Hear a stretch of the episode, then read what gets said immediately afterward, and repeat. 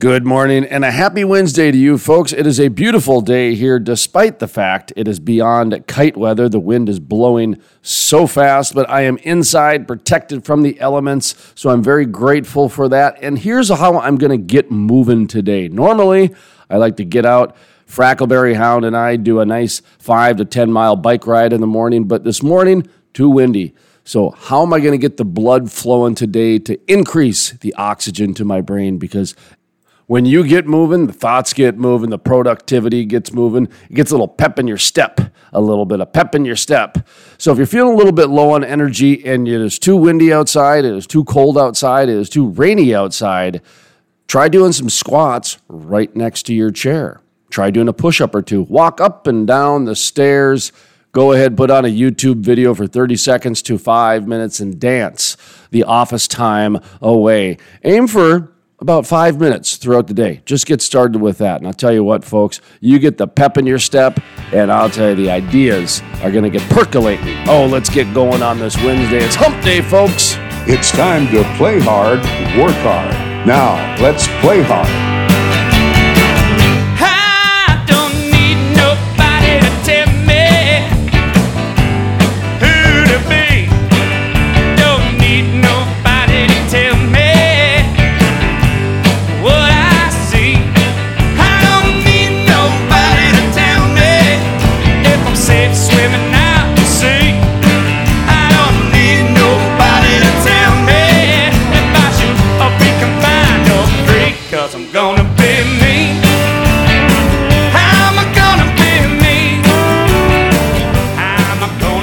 Welcome to the Crude Life Morning Show. Play hard, work hard. My name is Jason Spiess. Thank you, folks, for joining us. Sterling is off today. We're going to be joined by Tom Shepstone with natural gas now in just a moment or two. They've got some doings and a happenings out in the Marcellus region, so we'd like to keep everybody informed what is happening out there. And between Jim Willis with the Marcellus Drilling News and Tom Shepstone with natural gas now, of course, we have the gentleman at Cabot Oil.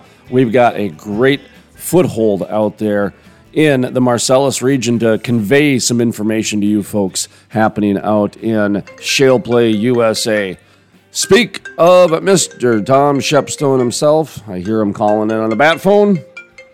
We better get to that right now. Mr. Tom Shepstone, how you doing, sir? Hey, Jason, what's going on? Oh, not too much. You know, we're having you live on the air right now. Hope that's okay.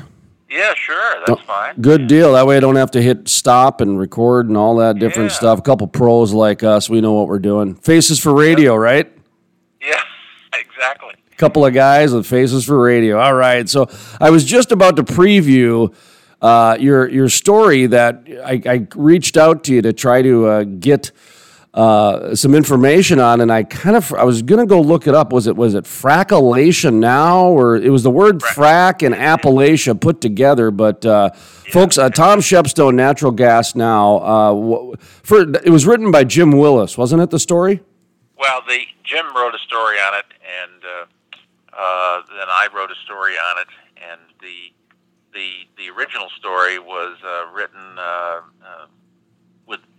from people who were advocating the uh, the study. I forget where it was originally published, but they they published the uh, summary of the report, and then I got a copy of that, and of course, then the full report, such as it is, it's just called Frackalachia, and it's put out by the Ohio uh, River Valley Institute or Ohio Institute, and uh, it is uh, it's actually kind of old news at this point in some respects because it was out like a month ago, and then uh, I wrote a rebuttal to it, uh, which I put up on my post uh, a few days ago. But the uh, uh, it's put out by, as I said, this Ohio River Valley Institute, which is funded by the usual suspects. Uh, uh, the Heinz endowment's involved in it, which is a you know the, the Heinz fortune, Heinz uh, pickles and uh, ketchup.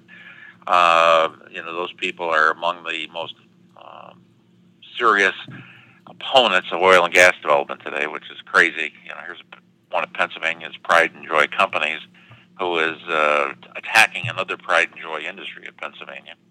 And they have funded this uh, Ohio River Valley Institute to put out just a garbage report, total junk science, and and it is uh, it's just you know full of nonsense. And now this group called uh, this site called Gizmodo or Gizmodo, I guess Gizmodo, uh, which purports to be uh, well, their their their slogan is "We come from the future."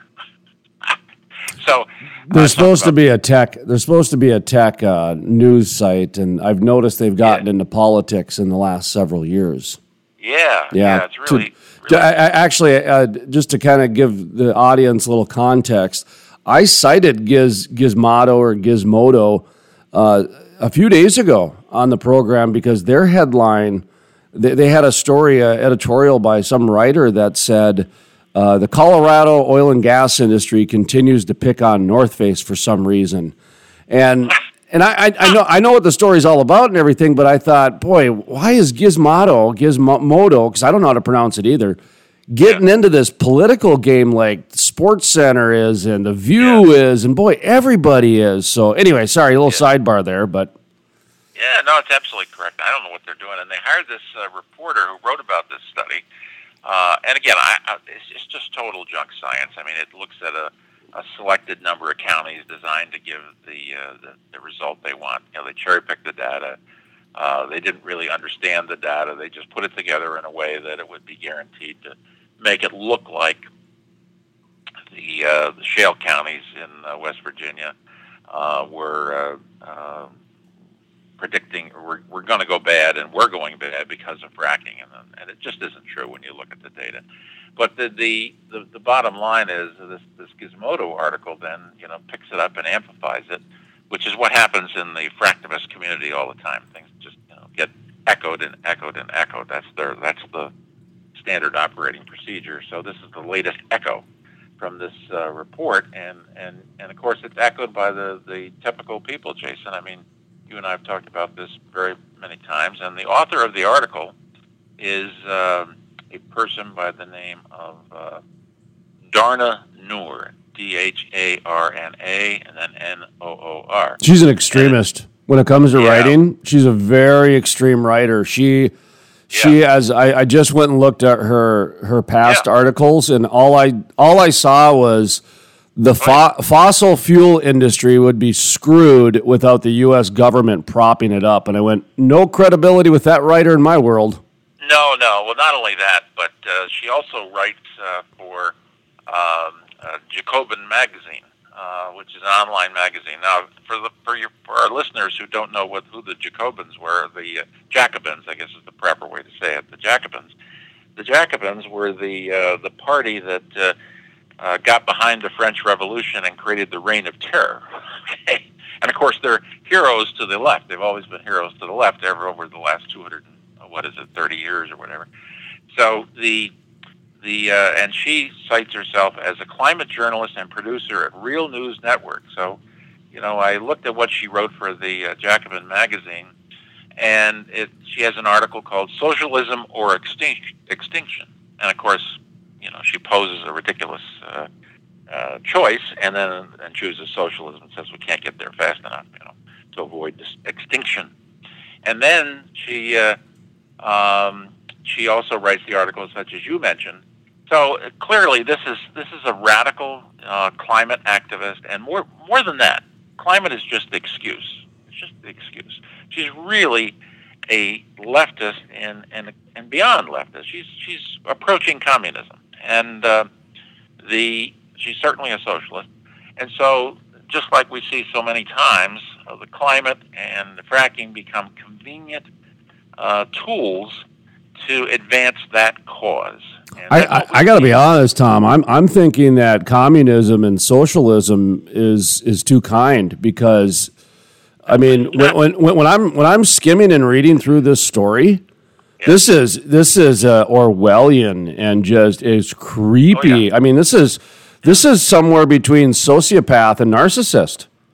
Well, I have to agree with you. I mean, it's uh, but isn't that the truth of you know of all? Uh, in communism, at least you have some rights, don't you? You get one right left. In, in this, in this, you don't have any. uh, Jason, you and I, uh, we, are always in sync on this stuff. But anyway, the uh, so that's that's what's behind this. I mean, we've got the combination of of the Gentry class money funding this Ohio River Valley Institute study, which is junk science. uh, and the gentry class money is always behind these causes. You know, the, the, the trust funder class is is always feeling guilty about the wealth that they they feel that they uh, weren't deserving of, but they have, and they aren't willing to give up. So what they try to do is turn that wealth into a cause that makes them look as good as their ancestors that created the money, you know. And uh, so I, I got a, fr- you know, let's talk about the actual issue here, which is Yeah, um, sure. uh, sh- shitty journalism. Let's just start with Yeah. that, and that's really what we're talking about. Is yeah, absolutely. we're, we're talking about a study that was done, and it, it, it was initially done. My guess, from what I've read and what I've seen, and the players involved, it was like the study was written before it was conducted. Okay, so the, the, it's it's Oh, like sure. yeah, you you it, you give money to somebody, and it's kind of like when you want a house to be appraised at a quarter million, so you hire the appraiser that'll work with you. You know, Right. kind of like one of those deals where I, I used to sell real estate, and I loved when the appraiser would call me ahead of time and say, "What do you need it in at?" Okay, well, Yeah. that's great. You haven't That's seen it yet, but oh, you know, two fifty be great. You know, so yeah, okay. that's exactly what happens. I, I, So when I, think see the these studies, that, that's what I see, and I, I used to call it media mad libs because I was a part of those morning meetings where the, the, the editor or the news director would make up the news before the day would start, and it was our job to go fill in the blanks. Yeah, and sure. and I couldn't work for an organization like that, so I left and I went and did my Mm-hmm. own thing because. Uh, You know, I, I have a mirror around the house. I like to look in occasionally. I've got a son that I've got to, you know, teach some ethics to, a number of different things. So what we're talking about is is the funding of just just kind of noise and the funding of uh, editorializing to disguise it as journalism to advance their political agenda. That's how I look at it. Is this is nothing more than a lobbyist who has a uh, pen and a computer clacking keys, as opposed to you know a T and E budget and you know a, a private jet to fly around the country. Your thoughts? Well, I agree 100%, and it goes even further because what you have in this case, the, the Ohio River Valley, uh, it's actually the Ohio River Valley uh, Initiative. I said institute, I think, but there is no such thing. I mean, it, it's just a name. That what it is, it's the it's the what I said in my article is it's the Potemkin face of the Community Foundation for the Alleghenies, and that's funded by the Heinz Endowment. So the Heinz, the, this gentry class outfit, the Heinz Endowment, uh, Teresa Heinz Kerry and her her uh, her three sons by her first husband John Heinz. They they run the Heinz Endowment, and uh, and by the way, one of those sons uh, is was uh, Hunter Biden's uh, partner in the Ukraine. So, but that's neither here nor there. The the uh, the, the Heinz Endowment, so they fund this community foundation, and they fund it specifically to do anti-fracking stuff. And they then create something. They just create a name called the Ohio River Valley Initiative to give it a an appearance of uh, of science and substance. When there is not, there is no substance. There is no science. And uh, uh, you know, and what they did is they took, you know, like I said, they cherry picked certain data, uh, and they uh, they ignored uh, areas that didn't fit their template. And what they did is they compared it to U.S. averages. They said, well, personal income didn't grow as fast as it did across the country. Well, that's not fair. You and I are both huge advocates of rural America, right? And and and we know that in rural America we don't have the incomes or the expenses, I might add, of New York City's five counties. Okay, so New York City's five counties contribute to that average and drive it up. You know, just like other you know other similar situations in the counties around Washington D.C. But those aren't comparable. Those that's not apples and, and uh, you know apples versus apples. It's apples versus oranges or whatever. So the that's what they did. They essentially took certain counties and they left out certain counties, compared it to the U.S. as a whole, and, and tried to arrive at this conclusion that somehow didn't do well. But if you really look at the eight, for example, the eight Pennsylvania shale counties, they grew income, personal income, faster than the state. If you look at the seven uh, West Virginia shale counties, uh, they grew better than the, than West Virginia as a whole. So again, we can we can take that data, uh, we can apply it more responsibly, and come up with the exact opposite conclusion as to what Frackalachia came up with. Um, it's and as you said, it's just crappy journalism. when I when I get together with some of my old school media colleagues who have you know been fired or let go or left the industry over the last ten years, which we, we can get to that in just a second, but. Um, we, we would sit back and kind of joke a little bit that you know really today's media what what it boils down to is is they they, they can turn Bambi into Hitler. So what, what Yeah. they'll do is they'll focus on one point and then they'll dissect, speculate, and hypothesize until Bambi is Hitler. Oh, Bambi was abandoned by his mother, and I mean just all kinds of different things. And you can take the most ridiculous thing and make it sound logical. And if it sounds logical, well, then the public kind of accepts it as long as it's from you know a trusting source and it makes them feel good and a number of different Yeah. things. Um, no, but the, the, the getting back to the you know the kind of the casted off members of the media. I joke because um, in Fargo, North Dakota, the uh, publisher's been there for like 20 years. Okay, the the and and we were joking that he, he arguably could be the worst publisher in the history of uh, of newspapers because the newspaper has gone from a daily publication down to two days a week. And no other publishers probably lasted that long because they've got fired, let go, or gone some other way. Because 20 years to go through, you know, a, a major monopoly down to, you know, on the verge of bankruptcy, that's that's incredible, you know, on, on your watch, so to speak. Yeah, yeah. And um, you know, and a lot of it's beyond his control, this and that. But at the same time, I, I, I argue this that if newspapers would have decided to investigate against the companies instead of accepting more money, um, their subscriptions would have gone up. But since they decided to take, you know, the, the money from a half a dozen masters so that 50% of their budget was covered, their their editorial went to shit.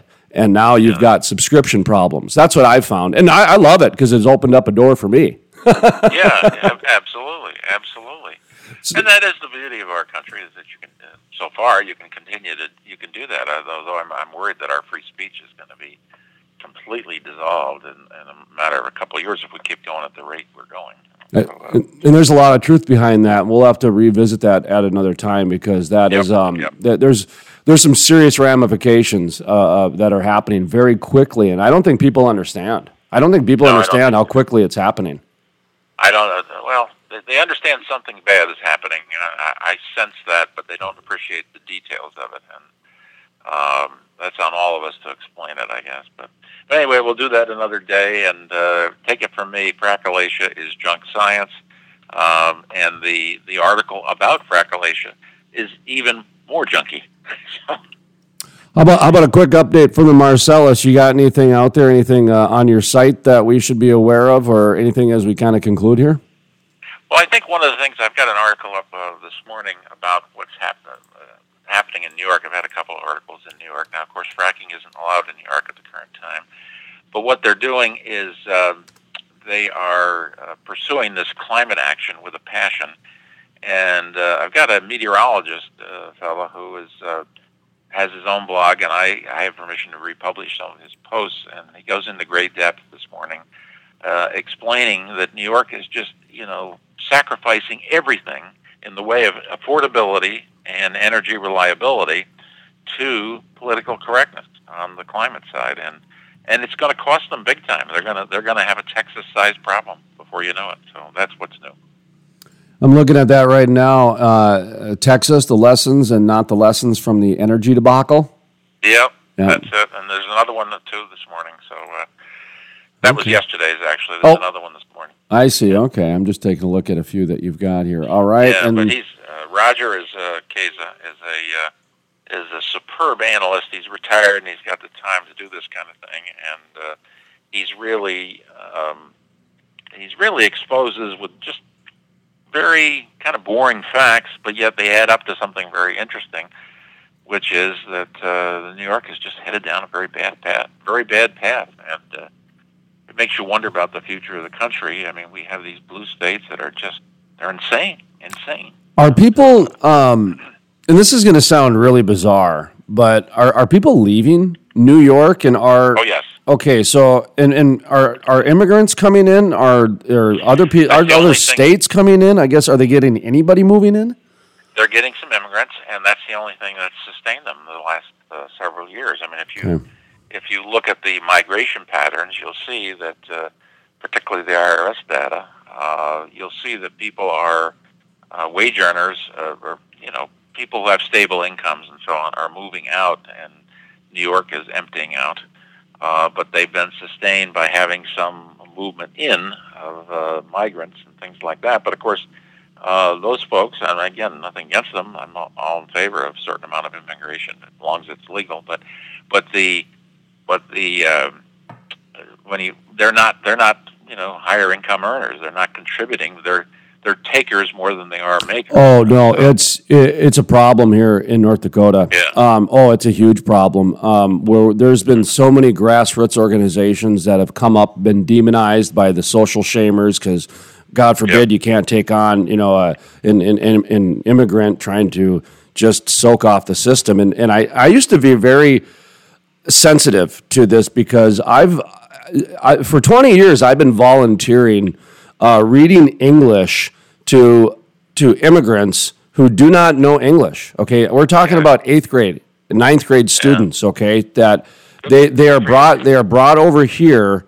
and put into the system without knowing any English, no Yep. assimilation. Okay, so that that to me was 20 years ago. I started listening to these grassroots organizations a little bit more because of my firsthand experience of oh my goodness this is like a eighth grade student who does not know how to speak english very well at all and, and yet is going to school that is predominantly english. Okay there's a problem here. Well then two years ago um, my, my neighbor just moved over here from uh, I want to say Ghana or the Sudan. I can't remember which uh, African country it was, but uh, there's a there's a group that goes over to the Middle East and brings Right. brings refugees over, and then they just let them go. So here, this guy in the middle of the winter time had no coat, no snow shovel, and by the way, he's making more than any of us not working. So so I we, we call it or not we. There's a group that keeps calling it silent socialism. That they continue to bring in uh, by they the government continues to bring in these uh, refugees or immigrants, and then they subsidize them for like five years. And Yeah. and if that's what's happening in New York, that's interesting because a little bit's happening at North Dakota too, where we're getting uh, some people leaving, but the government's bringing people in that are subsidized. Like even I saw the other day, Joe Biden wants to bring a whole bunch up now, like in a bus. Yeah. Like just like bring them up from the border, and I'm like, w- w- this is a different topic. Okay. Uh, anyway, sorry. I just um, silent That's socialism. Silent socialism. That's how I got Yeah. off on that. Sorry to keep you so long, but we appreciate it. Oh, I always love coming on your show, Jason. Anytime. You do a great job. Thank you. For California dreamer, she's dreaming again. Yes, I love that baby. She drove me crazy all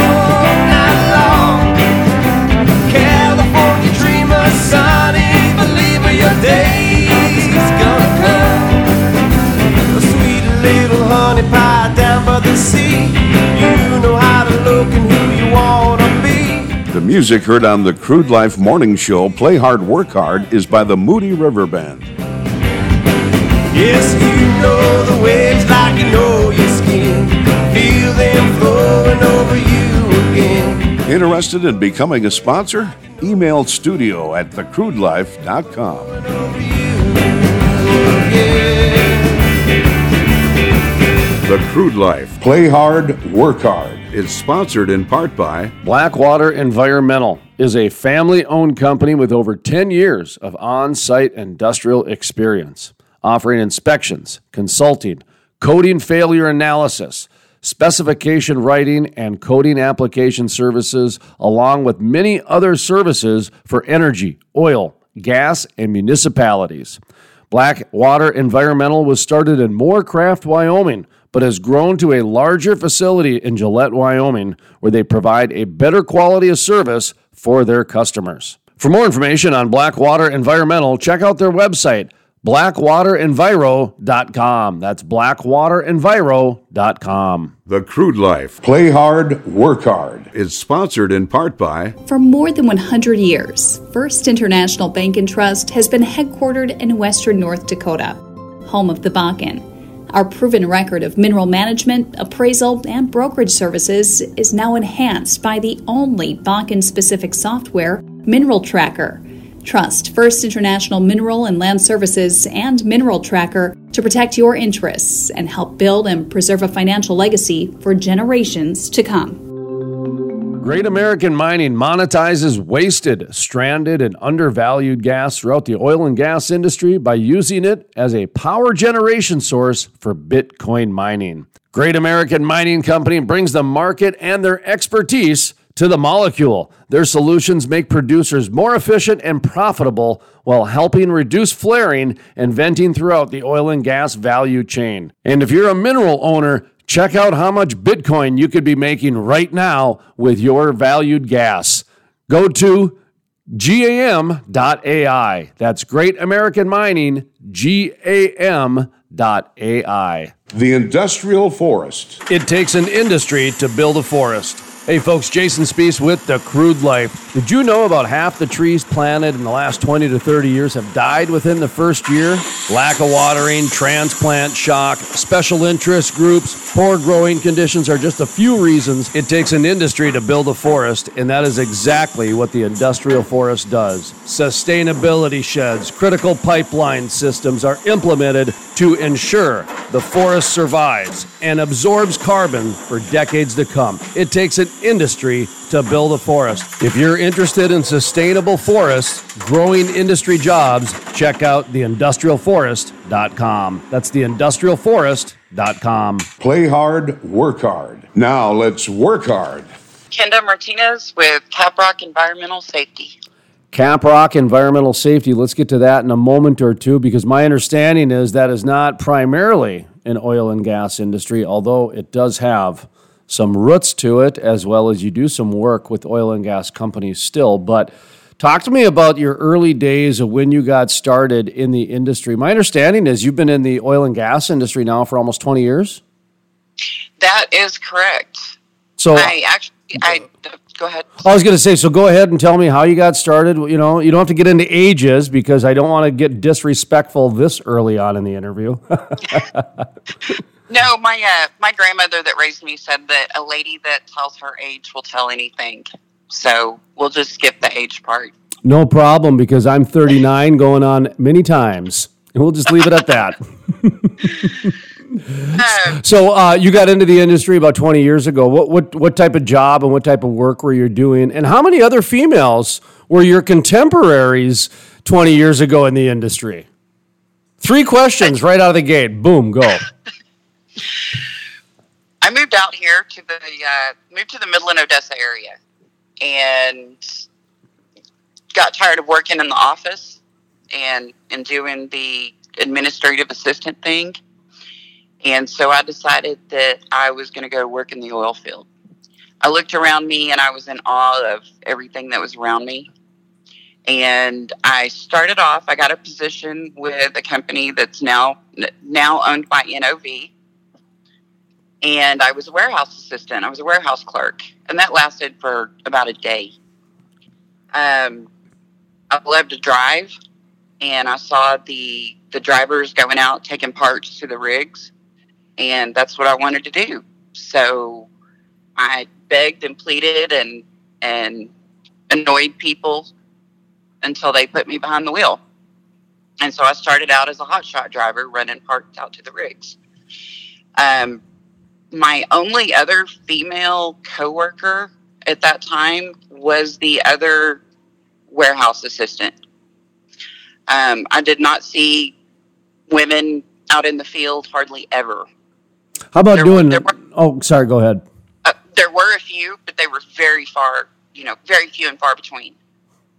How about hotshot drivers? I would think that would be a pretty. Um, I don't want to say easy, but a but a pretty kind of a kind of one that would be gravitated towards somebody, you know, either a, a female or somebody who's not going to be slinging chains, if you will. You know, the dangerous work that uh, the oil and gas industry uh, can provide. You know, the not that drive, not that driving a vehicle out to a rig is not dangerous in itself. I don't want to diminish that at all. But um, was there any other, you know, female hotshot drivers? Do you th- did you notice? Not not at that time, no. Okay, okay. Not that I personally knew and came across. Yeah, to me, it was a, uh, the oil and gas industry. I I noticed its history was a lot like ag, primarily male dominated, and even the areas where you know there was just kind of seemed like you know easy entry for other opportunities, whether it be you know younger generation or inexperienced or females, whatever it might be. Um, so you've have you been in the oil and gas industry then for about the last twenty years? Outside of the last, Yes. you know, okay, so you worked in Yes. oil and gas for twenty years. COVID happened, Yes. um, and now you kind of are are doing more sanitation type work. Is that right? Talk to me about what you're currently doing. Well, um, what we're doing now, the company that I'm with now, my business partner and I saw a need whenever COVID hit, and we acquired a product that's similar to, but not the same, that a lot of people out here have.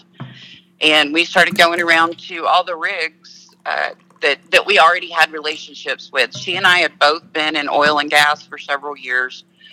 And one of the things that al- along the way, I don't have customers. I say I don't have customers. I've built relationships. And we both had people that had followed us along from company to company that had remained our customers.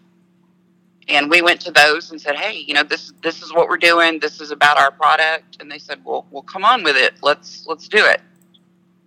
And so we currently have all of the Permian rigs for three different drilling companies out in the Midland Odessa area. Well, that's interesting. Oh, so you are doing um, some some good work in the oil and gas industry still. When we were talking a little bit, you know, before the interview, I just kind of, you know, assumed you were, you know, restaurants and you know, small events and offices and that sort of thing. So you're you're getting out there on the rigs still using, you know, your your relationships and this and that. So um, that's And we do those other things also. No, no, I know that. That's what I mean. I just assumed that you were just doing that, but you are actually uh, still getting uh, these these sanitations out at the rig. Talk to me a little bit about that. How how does that? Uh, how does a company go through something like that? Where does you know who's who who within the company would you be contacting for something like that? Do they have some sort of sanitation worker? Is it health and safety, HR? What what would that be?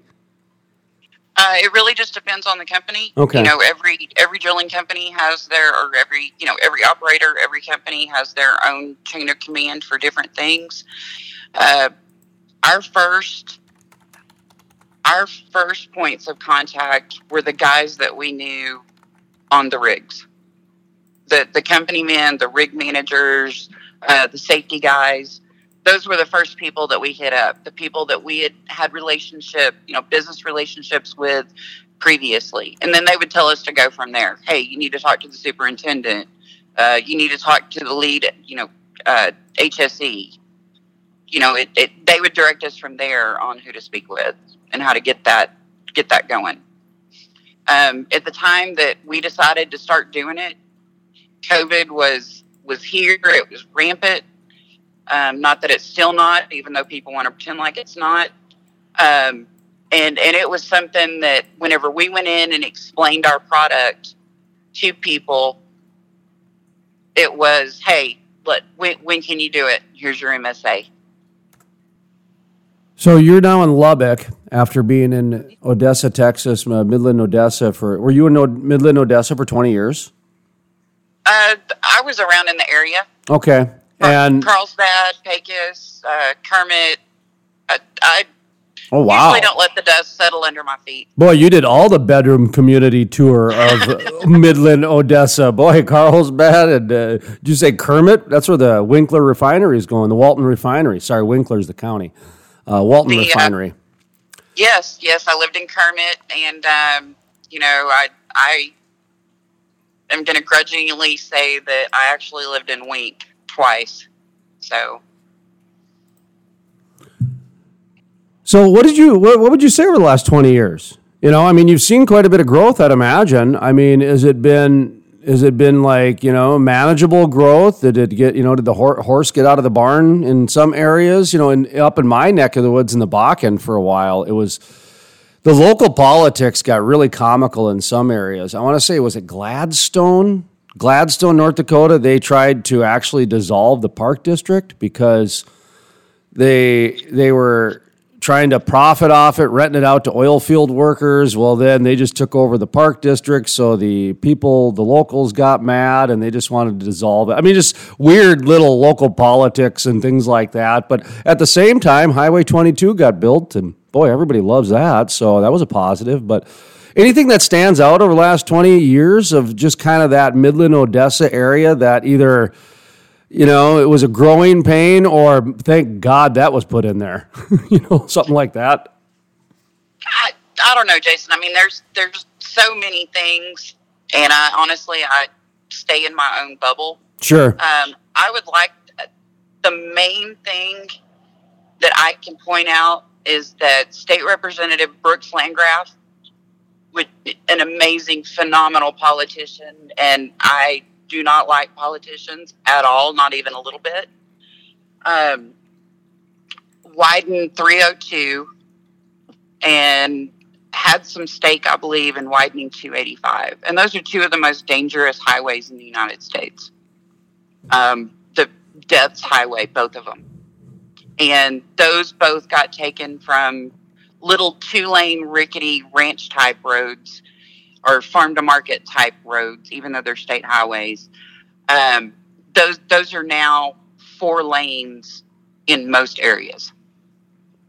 That's a big deal. That's a big deal. Huge. Yeah. Oh, shoot. Like that's why I brought up Highway 22 in, in North Dakota, and even I'll even say 85 when the bypass was put in in Watford City. Lives were saved. One of the first things I, I texted when I got down to Texas. I haven't been in Texas, you know, until this last year in a while, and the roads are narrower. The roads are narrower, and like just a little bit, just a little bit. And so I thought I was going crazy. And I texted a few friends of mine that work in government up in, uh, in Minnesota and North Dakota. And I said, I think I'm going crazy, but these Texas roads seem much narrower.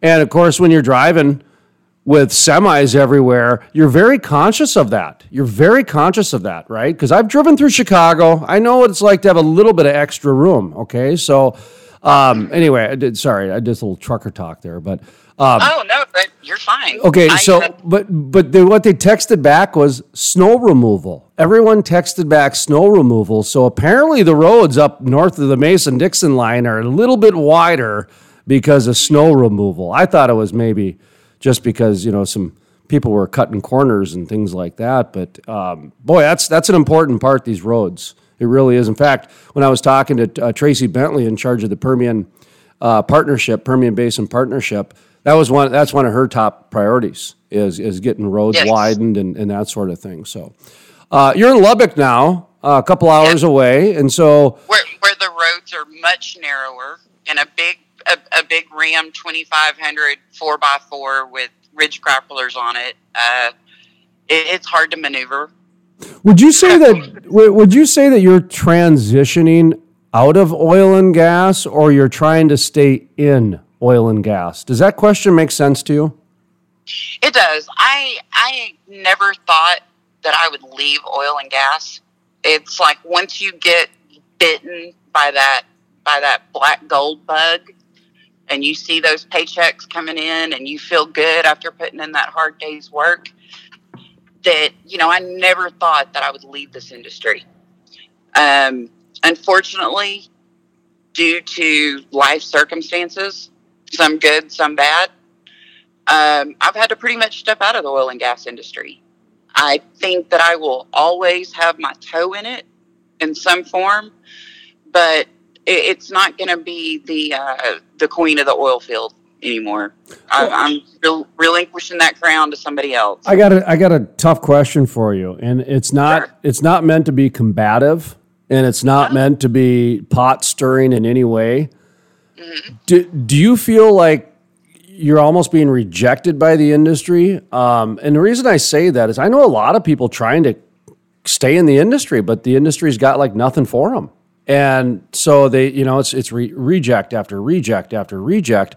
And I don't mean reject in a negative way. You know, it's like, hey, if you go for a job interview and you don't get the job, you got rejected. You got, you know, another door slammed in your face. You're still got some business with the oil and gas industry. So you're, you know, you're doing the best you can and hustling out there and everything. But um, when I talked to a gentleman last week who worked in the oil and gas industry for 29 years, and when COVID went, within a year, within one year, he went from 100% oil and gas to 20% oil and gas, 80% wind, because that's where the contracts went. And he does underwater welding and de- offshore welding and that sort of stuff. So he, you know, he's kind of ahead of the ahead of the on onshore stuff, um, on land stuff. So, uh, what, what, just talk to me a little bit about how you're processing, you know, given so much to the industry, and now, you know, are you having troubles getting jobs, or you know, is is it a rejection or is it a keeping it? I guess I'm trying to not get you in trouble and get you to answer the question. oh no, no, and, and I mean I, I understand the question. Mine mine is in my particular case, it is not rejection. okay. Um, at all, not even close. Well, Um, because being laid off is pretty normal in the industry. That's pretty Oh, normal. yeah. Yeah. Yeah. yeah, the last company that I the, the last company that I actually worked for, uh, I got laid off April sixteenth of last year. I believe it was the sixteenth, the middle of April. And I still text my supervisor that I still have a good relationship with. I still text him probably a couple times a month, and they, you know, I want to come back to work and give like the crying emoji, you know, the bawling emoji, and and it's just not where the industry is just not where I could go back to work for them.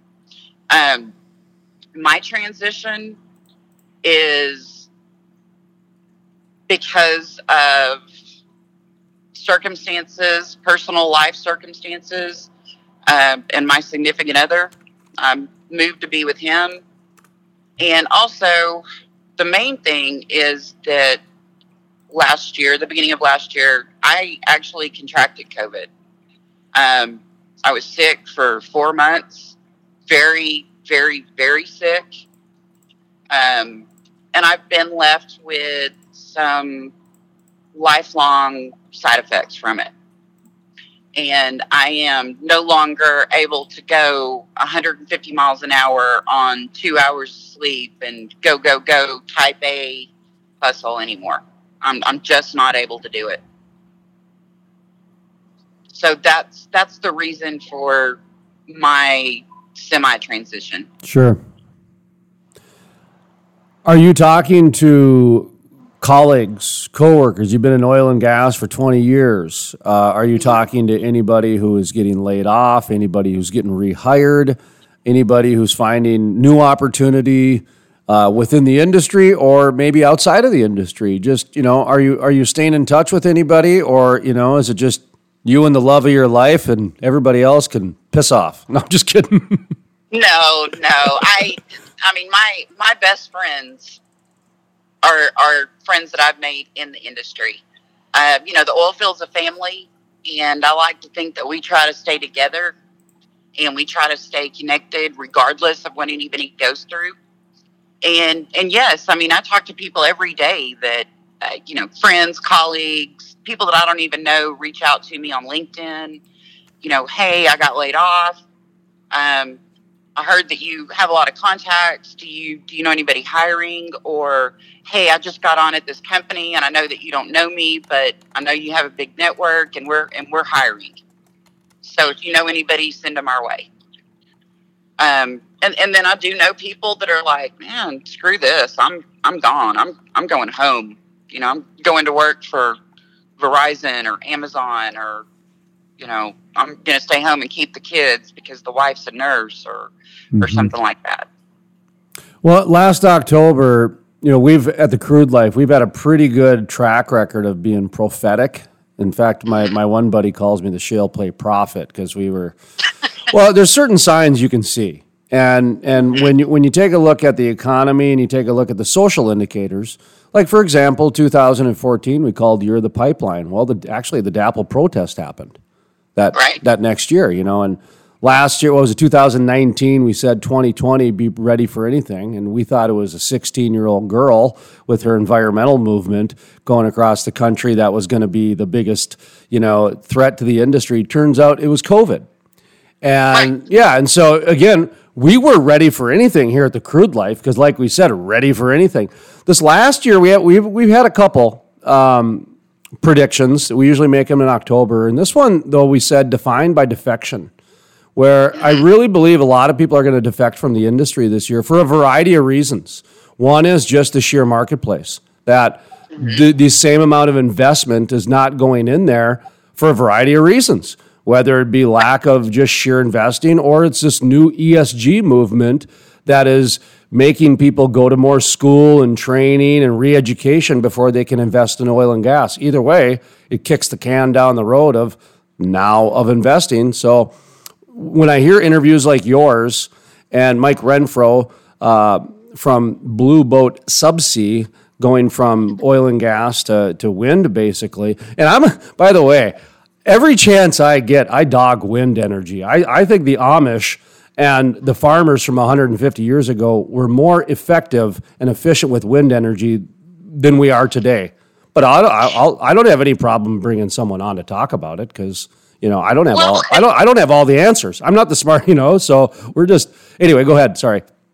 Well, I mean, and, and on the wind energy thing, I mean, it, it's a great thing, but it needs to work hand in hand with oil and gas. I mean, oil and gas is the backbone of the entire world's Right. economy and the products that we use. And people just, if you're hacking on oil and gas, you don't get it. You don't understand. You need to do your research. Well, and it's like it's Um, what's so different about it. And this is the other part of the defection part is that there there's a little bit of big tobacco, you know, modern day leper involved here, where where in Col- in Colorado they didn't even have to use words. All they did was put a picture of a woman holding a baby next to an oil rig, and that was that was all they did for their advertisements in order to frame the message.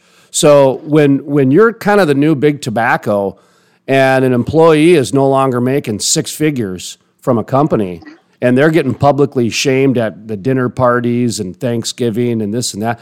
It's it's tough to hang on to an industry like that. It's really hard to hang on to a belief system when everybody around is, well, I call it state sponsored shaming because it's okay to shame oil and gas workers right now.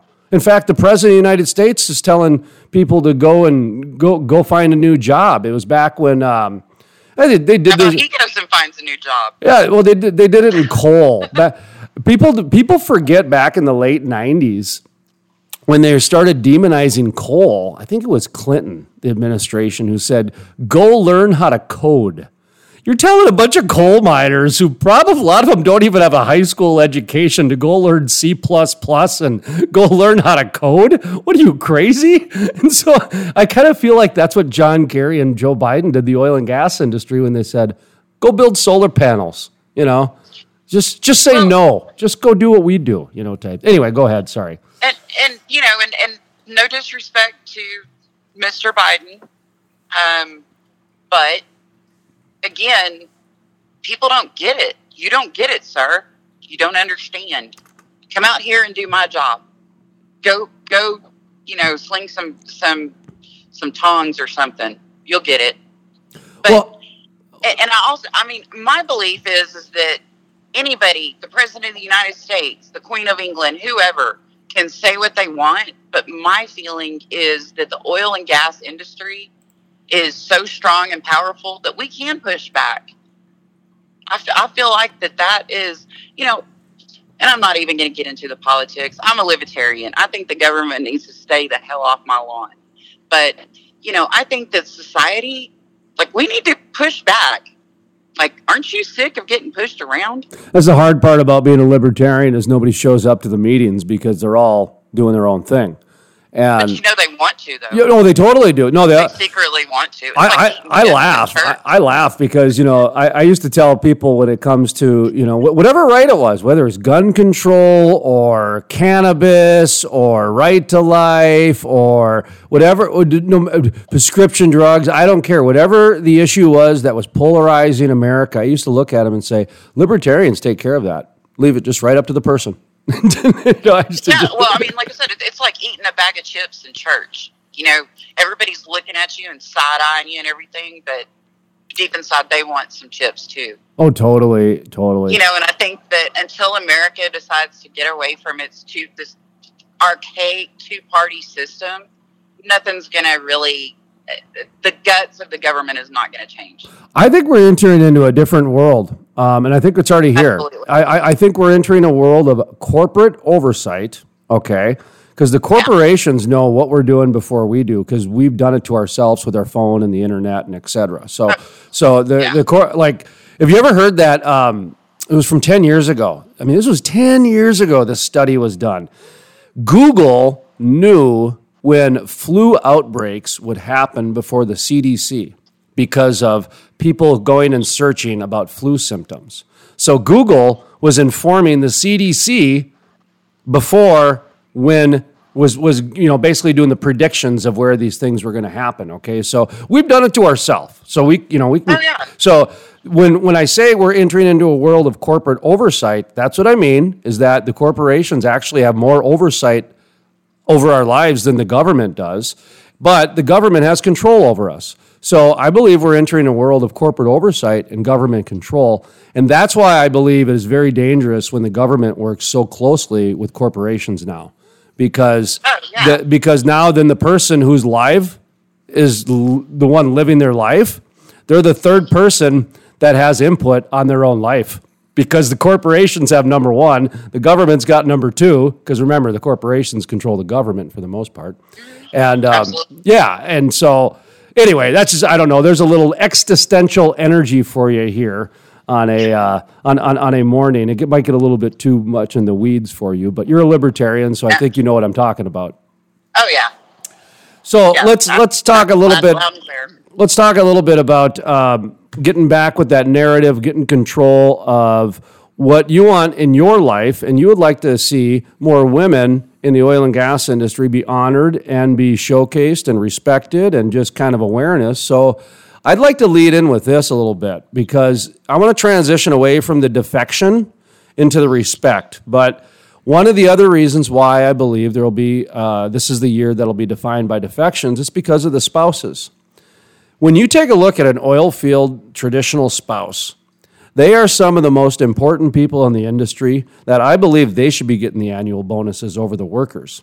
Because if they're at home making sure the kids get in school, keeping the house together, making sure the, the, the husband's life is being operated, well, they're sacrificing too out at the rigs and this and that, but they got a per diem and they got they got a little bit different stress than the family stress. Okay, I'm not gonna I'm, I'm not gonna compare one to the other, but what I am gonna do is say I believe that the oil field spouses are going to be a big big wild card in this whole oil and gas industry employment going in the next uh, um, couple years.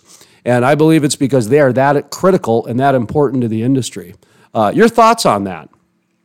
I, th- I think you're. I, I think you're on point with that. Whether male or female, Right. uh, you you have to be supportive of your spouse. Um, you have to be in tune. You have to learn about their job. You need to learn about their job. You need to learn what they do in the field. You you need to ask the question, "How can I be a better spouse to you? How can I support you better?" And and you do. You need to hold it down at home, whatever it is, whether it's feeding the kids or feeding the dog. Um, I've been a military spouse. I'm a police spouse now. Um, it's I, I get it. I understand what needs to happen at home.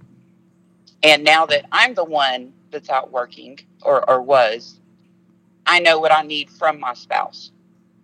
And I need my spouse to be a strong person and hold it together and get shit done. Can I say shit? Get stuff done. Um, You I don't can just fine. Don't worry about it. It's cool. It's I it's the those- crude life, baby. It's all just raw and Okay, real well, I here. try to be respectful, you know, and all that, but I'm, I am still Oh, oil field. We so- threw that out a long time ago. Okay. um, you know, I need to know that when I'm out doing my job, that I don't have to worry about what's going on at home, because a lot of the stuff to do with the oil and gas industry, you being focused and you being on point with your job duties is the difference between your life and death sometimes. Whether it's driving to and from location, uh, whether it's being on the rig floor, you know, so many factors there, but you need to be 100% for your own safety. And for that reason, you know, you don't need to be, worry about the bullshit at home. You, you need to be able to trust that things are taken care of and your spouse should be your teammate, not your enemy. The other thing that I think is going to be important going into the next year for a lot of people as they try to reassess and reinvent and you know rebrand their lives, if you will. The one thing that the oil and gas industry brings and is very attractive is the sense of purpose. Going to work every day knowing that you are actually playing a critical role. And no matter in the oil and gas industry, there's no role too small, and every everything needs to work together, and that's part of the beauty of the supply chain and how it works. So if you're a if you know if you're a hotshot tool, you know running tools, that's like that, that's like so important that people make a good living on that. You know, it's like whoa, someone can make a living just running tools back and forth to wells. That's awesome. So Yeah. yeah, that's it's incredible. So it's very purposeful to know that when you turn your lights on, you contributed with that. I I compare it to I grew up in the farming world, so a lot of farmers felt very very you know prideful and, and proud at Thanksgiving. Like they helped build this meal, they helped grow this meal. And so when, Right. when oil and gas workers drive, they feel like they helped contribute to people driving. You you um, contracted COVID. You are now trying to sanitize places so it's COVID free and trying to fight that battle, if you will.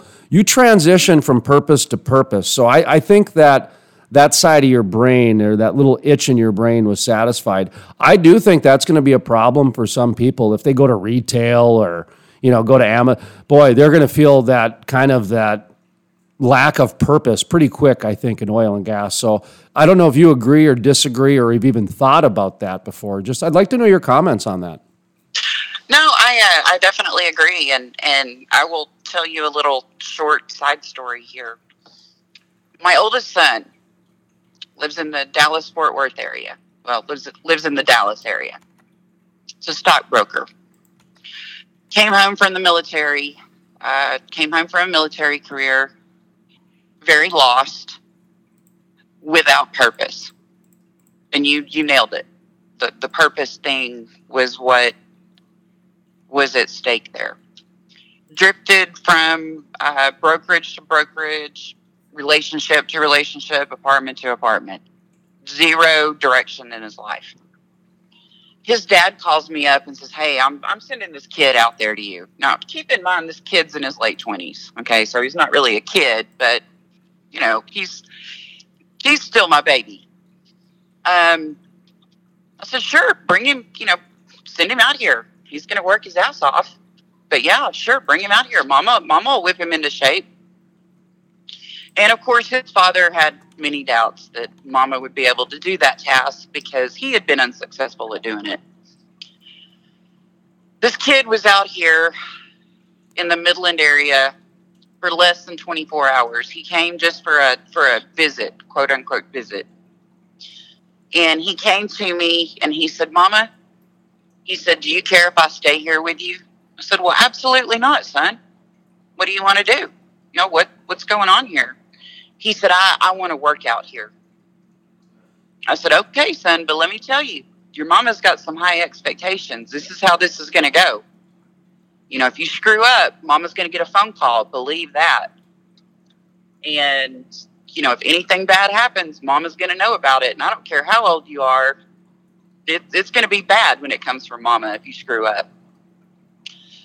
Well, long story short, this kid was out here for two years, turned into one of the best hands that many people out here had come across. He got a job for a company that I was working for at the time on his own merit. Um, went in and, and pleaded his case to the supervisor and described why he would be an asset and got hired. This kid turned out to be one of the best hands out here. Um, got laid off, went back, to Dallas. He's back to being a, a stockbroker now. But uh, he got his purpose. He got his purpose out here. He was able to put in a hard day's work, reap the benefits from it, and he was able to temporarily find his niche in niche in the world. And he is doing exceptionally well now from the experience that he gained working out here. Yeah, I like hearing those stories about, you know, just it's a lot like the military. It's a lot like, um, oh, what's the word I'm, i was looking at? Just a, a, very training camp, if you will, because the oil and gas industry is is mirrors that military a lot. Brian Lash, the former absolutely founder yes. of Target Logistics, and I would talk about that all the time. He used to do the uh, temporary housing for like Halliburton overseas, and he ended up doing the Olympics and all this stuff. And he brings that up the similarities, but he brought up an interesting uh, uh, analogy one day about how you know somebody like your son just kind of plopping around, you know, for a while pl- un- without purpose and everything else, or you get a kid who doesn't want to go to college, and either way, you know, these kids are without purpose. They go in the oil and gas industry for five years. They save up enough money. Now they can go buy a Subway franchise or go start their own business when they actually figure out what they want to do. So even if the oil and gas industry is a pit stop, it becomes a, a like a monumental, life changing pit stop for a lot of people. That's that's a great way to look at it too. You know, because it does pay well. You know, and being out here, working out here, and then going back to being a stockbroker, you know, work, working in the financial industry, this is actually his experience out here has given him a new take on on his trades and the decisions that he makes regarding a lot of stuff. Um, and now he pretty much studies oil and gas companies and takeovers and and buyouts and you know that that's kind of become his little specialty.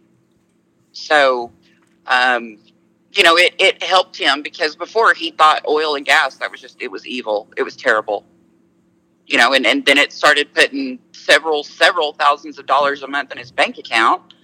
And um, he got a little different take on it. Why do you think so many people have a negative view of oil and gas without ever setting foot, without ever working in there? I bring up the, um, this is part of the defined by defection again, where 10 years ago when I got into this, you know, so you've been in it for over 20 years. I got into this about 10 years ago. And the issue 10 years ago was plastic bags and paper bags and plastic straws. And that was it. There wasn't really too much outside of that. Now we got the president trying to ban the industry. You've got John Kerry, who's got some weird title now, climate czar, going around telling people to go find new jobs. And it's it's totally different totally different than what it was 10 That's years the ago. last person we need to listen to, that guy right there. But anyway. Well, don't, don't, get, don't get me started on that. In fact, I'm quoted two weeks ago because uh, the API, American Petroleum Institute, came out and started the conversation about whether we should have carbon pricing or not. And I, and I was like, what now? API is listening to John Kerry? John Kerry is the new voice for oil and gas. Holy shit. Like, whoa, okay. Oh, Things no. have changed. but what do you think in your in your observations? You know, I brought up mine of the 10 years from plastic bags and straws to where we're at today. Um, what do you think, if anything, has changed? I mean, you mentioned that your son thought the oil and gas world was evil and he'd never set foot in there, and you worked there. So, uh, talk to me a little bit about you know the perception of you and then the perception of, of your family and, and your kids and everything because i think this is important conversations for people to hear i think that anyone that has a negative outlook on the oil and gas industry is uneducated and and they need to do their research they need to see it for themselves you know, as I mentioned, I'm a I'm a police spouse now. You know, people talk crap about police officers all day long. Um, my and my answer to them is, hey, you know what? Go have a conversation with an officer. Go do a ride along. Go see what they do every single day. Go walk in their shoes for a day. Get educated. Then come back and tell me your your opinion on police officers. And and I feel the same way about the oil and gas industry. Um, my husband, negative knowledge about the oil and gas industry, mind blown. Took him out on location. Took him out on location, showed him around, explained things to him, gave him oil field 101, and, and he gets it now. He understands. Um, and, and I think that that's the case with, you know, he did it right along with me, so to speak. And I think that that's what a lot of people need to do. Go get your feet wet. Go get your hands dirty. Go see what it's all about. Um, people have the mis uh, misunderstanding, I guess, for lack of a better word. I call it That- more more attitude than information. Well, I mean, they they all think that we're just a bunch of uneducated, dirty hicks out here, Yeah. And you know that we're all I, the term "quote unquote" oil field trash. I hate that. That is one of the most derogatory terms That's That that's state sponsored you shaming. That's state sponsored shaming. you It- could call yourself because there is actually so much technology, so much engineering, so much planning that it's mind blowing to the people that find that out. Mhm. You know, there's nothing trashy about it. The oil and gas industry, today's oil and gas industry, is actually a, a very technical, fine tuned uh, running machine. So I, I brought this up to a few leaders, high level leaders, when that started coming out, you know, oil filled trash. Because about three, four years ago, that came out where that was being used in the media all over the place. And, and I said, I said, you guys, you need to pay attention to this because when you historically look at when the government tries to ban something or tries to do something, they immediately shame it as dirty or disruptive or something. Take take a look at you know heroin. They did it with the Asian American population and and uh, cannabis with with uh, uh, Hispanics and African Americans and. So they've done it in other areas too. So when I started seeing the smoking ban, they did it with the smoking ban too. They started allowing uh, public shaming and et cetera. So when I started seeing that template, I started talking about that to people who get paid a lot of money. I mean, we're talking six figures, if not more, to lead the industry through trying times. They were laughing at me, calling me a conspiracy nut, calling me all kinds of different things. And I'm going, guys, how can you argue over the body of work that's been done over the last 10 years? Like, do you not understand that this was at the time it was Bernie Sanders and Elizabeth Warren were now having public conversations about banning oil and gas? I'm like, guys, do you not get it? Your message is not hitting home.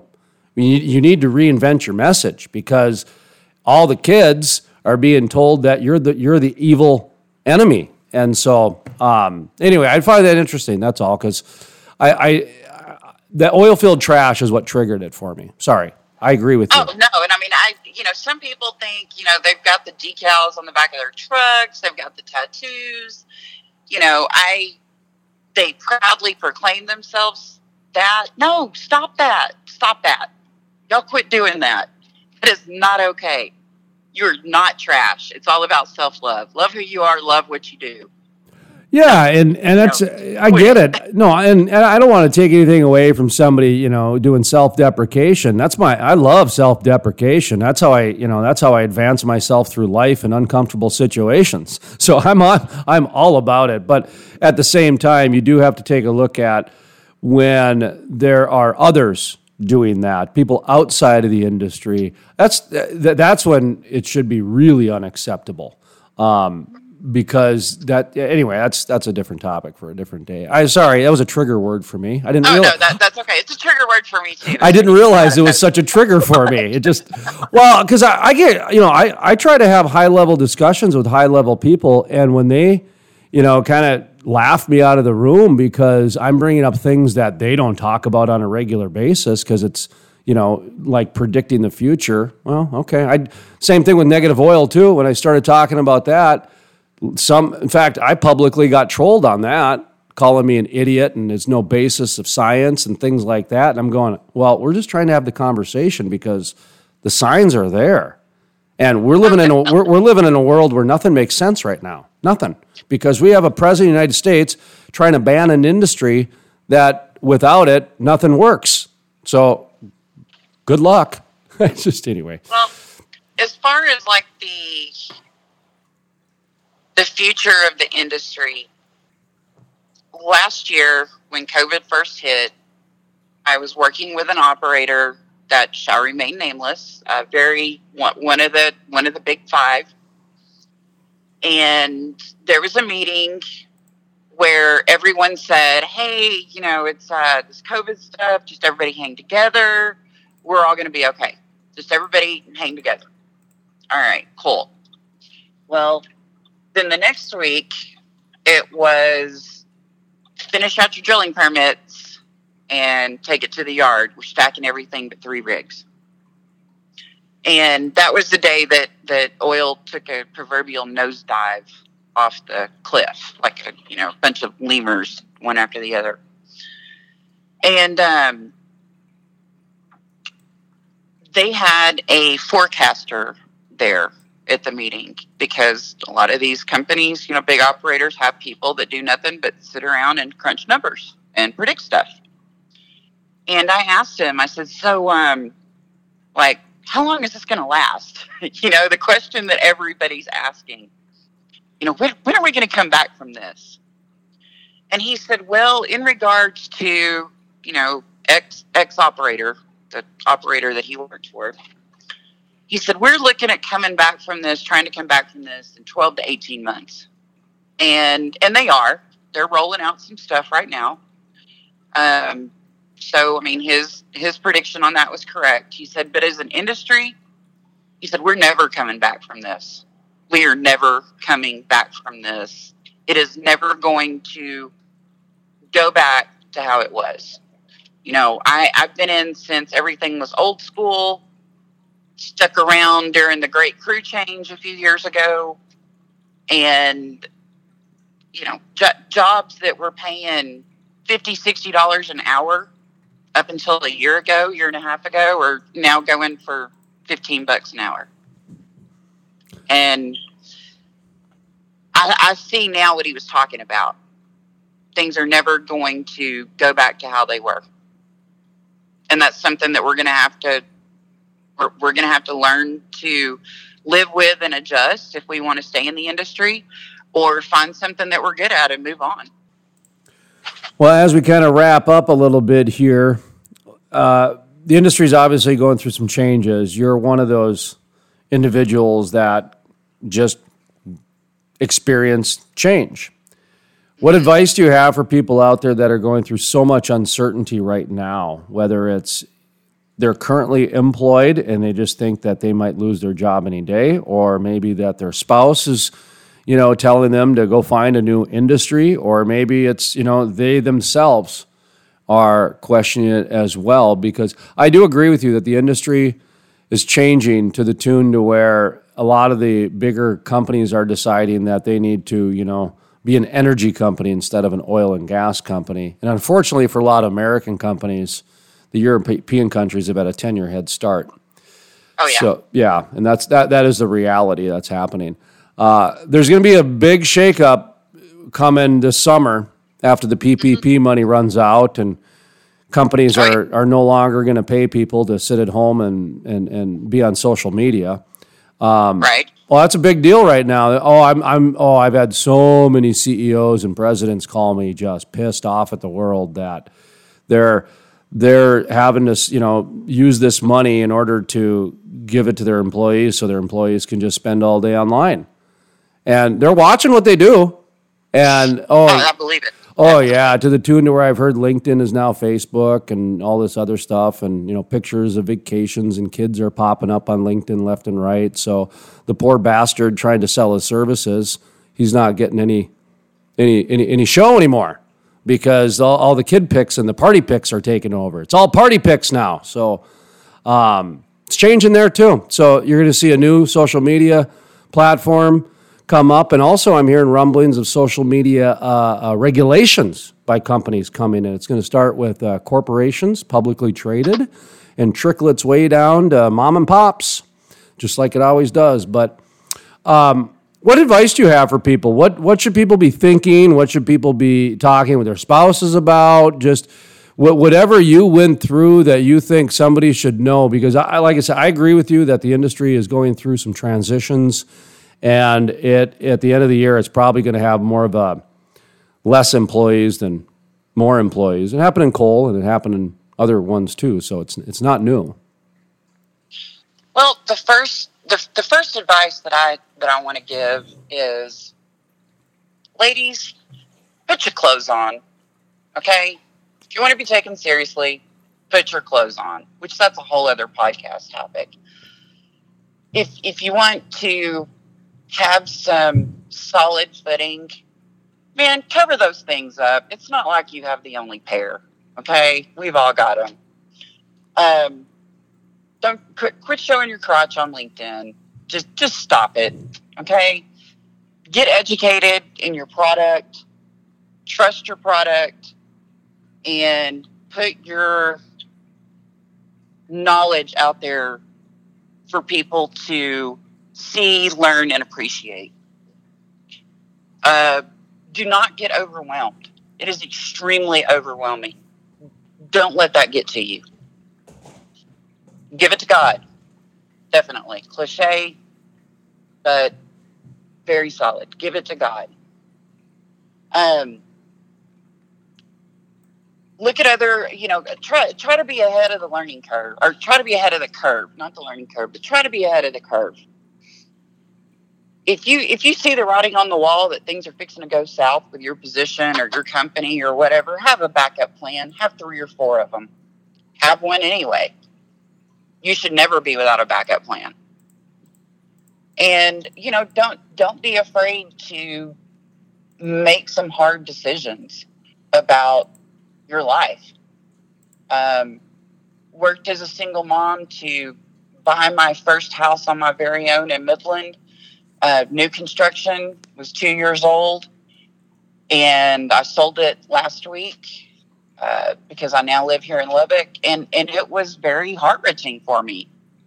Um, sell, selling the big Ram 2500 Laramie oil filled truck. Um, those two things were part of who I am, who I was, and I'm I'm not that person anymore. I can't be that person anymore. Life's changed and it's hard it's been hard for me to get rid of both those things and they're only material things um, but be ready to make some tough decisions and in the end whatever happens you're going to be okay eventually you're going to be okay everything's going to work out the way it's supposed to and that's the important part about this is that at the end of the day if you stay positive and really do what's best for you and your family, you are going to be okay. You are going to. And Jason, at the, at, at the end of the day, you can have the greatest support system in the world. Some people are blessed with that and some people aren't. But regardless, at the end of the day, nobody's really got your back but you. That's right. Yes. That is right. And with that, if somebody wants to hire you, whether they're a restaurant or they're going to have an event over the weekend or whether they have an office or like you've mentioned you're sanitizing and covid freeing uh, rigs and, and oil field places. So uh, how can people hire you and, and get in, get in touch with you or take a look at your services? Well they can reach out to me. Uh, they can connect with me on linkedin. That's my uh, my business platform that i use. Um, I'm not posting vacation or crotch pictures on there. It's pretty much 99% business or motivational posts because we all need those. They can connect with me on LinkedIn. My phone number is on there. Or they can connect with my business partner, whose name is Sydney Lawson. Exclusive interview industry news, environmental innovation at thecrudelife.com.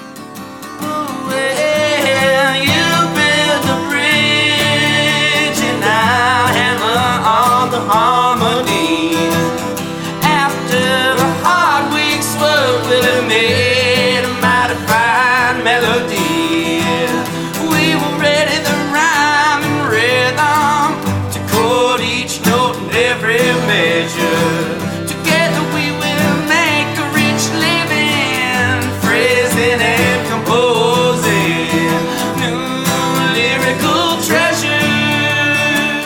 Music heard on the Crude Life Morning Show, Play Hard, Work Hard, is by the Moody River Back Band. to the way.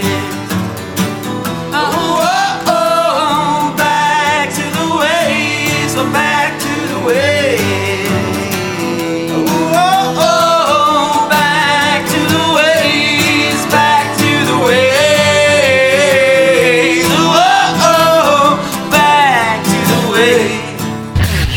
Life with Jason Spiess. Thank you for joining the program today. You know, I, I come from an oil background. My family's been in the oil and gas industry for 60 years. Uh, I, I think the thing with the younger generation is the younger generation has pretty much bought into the climate change phenomena. They really believe everything that people tell them. We just want to thank everybody that has been so supportive of us, and especially you, Jason. Without without your help, I don't think our event would be as successful as it is. So I, I don't want to be real critical of them because being a guy who's, you know, dad has several small businesses and, and coming from that sort of small business background, I get it. I mean, the, the, the operators here were put in a real bad position by the state of North Dakota. I'm glad that we've got people like you to pay attention and bring us information on stuff like this. prices can't go any lower for services. I, I, they're they're too low right now. I, our margins are in the single percentage point if we're lucky, and we're not lucky that often. You're exactly right. ESG is becoming more and more important to shareholders. I can speak for my 20 companies. They take it very serious. Makes perfect sense, and I thought you had a really good show last week. Jason, I love your inquisitive questions because you you ask important questions that uh, that lead to the most important truths. Hey, this is Kevin Cramer representing proudly the state of North Dakota, in the United States Senate. Talking to Jason Spiess, who's like the best energy interviewer in the world. No one does an interview like Jason Spiess. We all like living the crude life, so. The Crude Life with host Jason Spiess. My name is Jason Spiess, and this is the Crude Life Daily Update. On today's episode, we talk about Women's History Month. Every March since 1987, Congress and U.S. presidents have designated this month as Women's History Month. This year, the Crude Life celebrates and honors their accomplishments and vital contributions in history with interviews and stories that center around women's experiences in industry. These women are not only modern day leaders, but they are truly historic as well. Today, we talk with Kirsten Jesperson of Mile High Employment Solutions. So our company actually started down in Denver about 35 years ago. We're a family owned and operated direct hire agency out there. I've actually been recruiting in the industry for about 10 years, and about two years ago, um, I decided to make the jump and relocate to North Dakota and establish an office here in the area.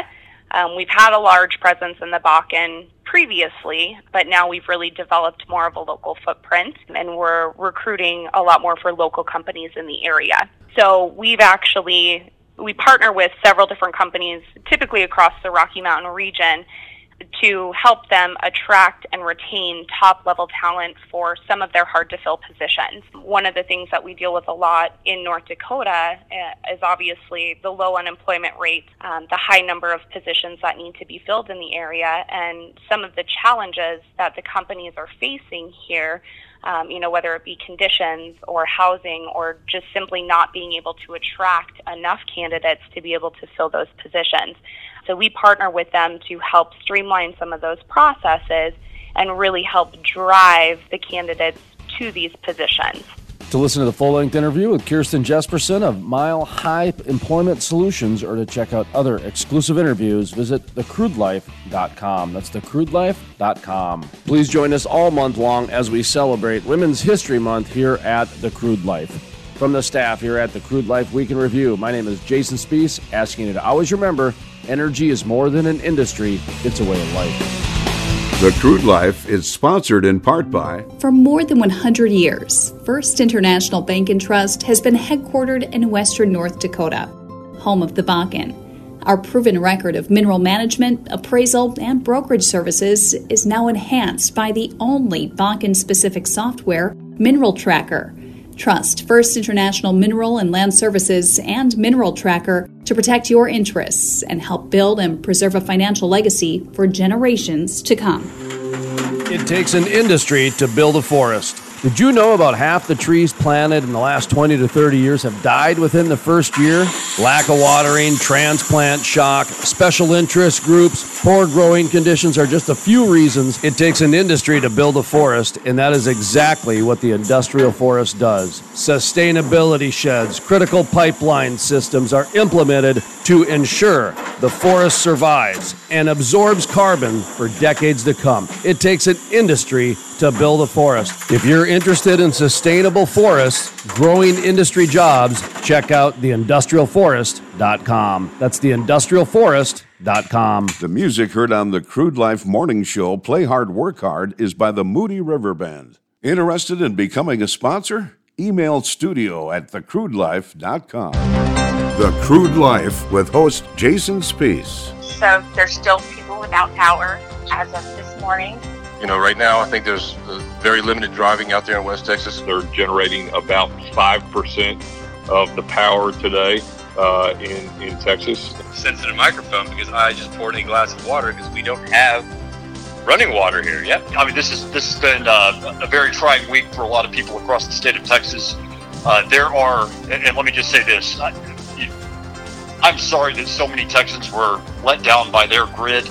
On the phone, talking with us today, Chairman Christi Craddick of the Texas Railroad Commission. We have roughly 470,000 miles of interstate and intrastate pipe and pipelines in Texas, and roughly another 500,000 miles of gas utilities uh, lines in Texas. So we have a lot of, and gathering lines are in that 470,000 miles as well. So we have a lot of pipe in Texas. We're the largest pipe state by a sixth. It, it is a very challenging day in Texas right now. Uh, the grid operator is projecting that nearly 3 million homes in Texas uh, are without power today. Uh, and, and there's It's already snowing here in Lubbock again. I mean, I don't.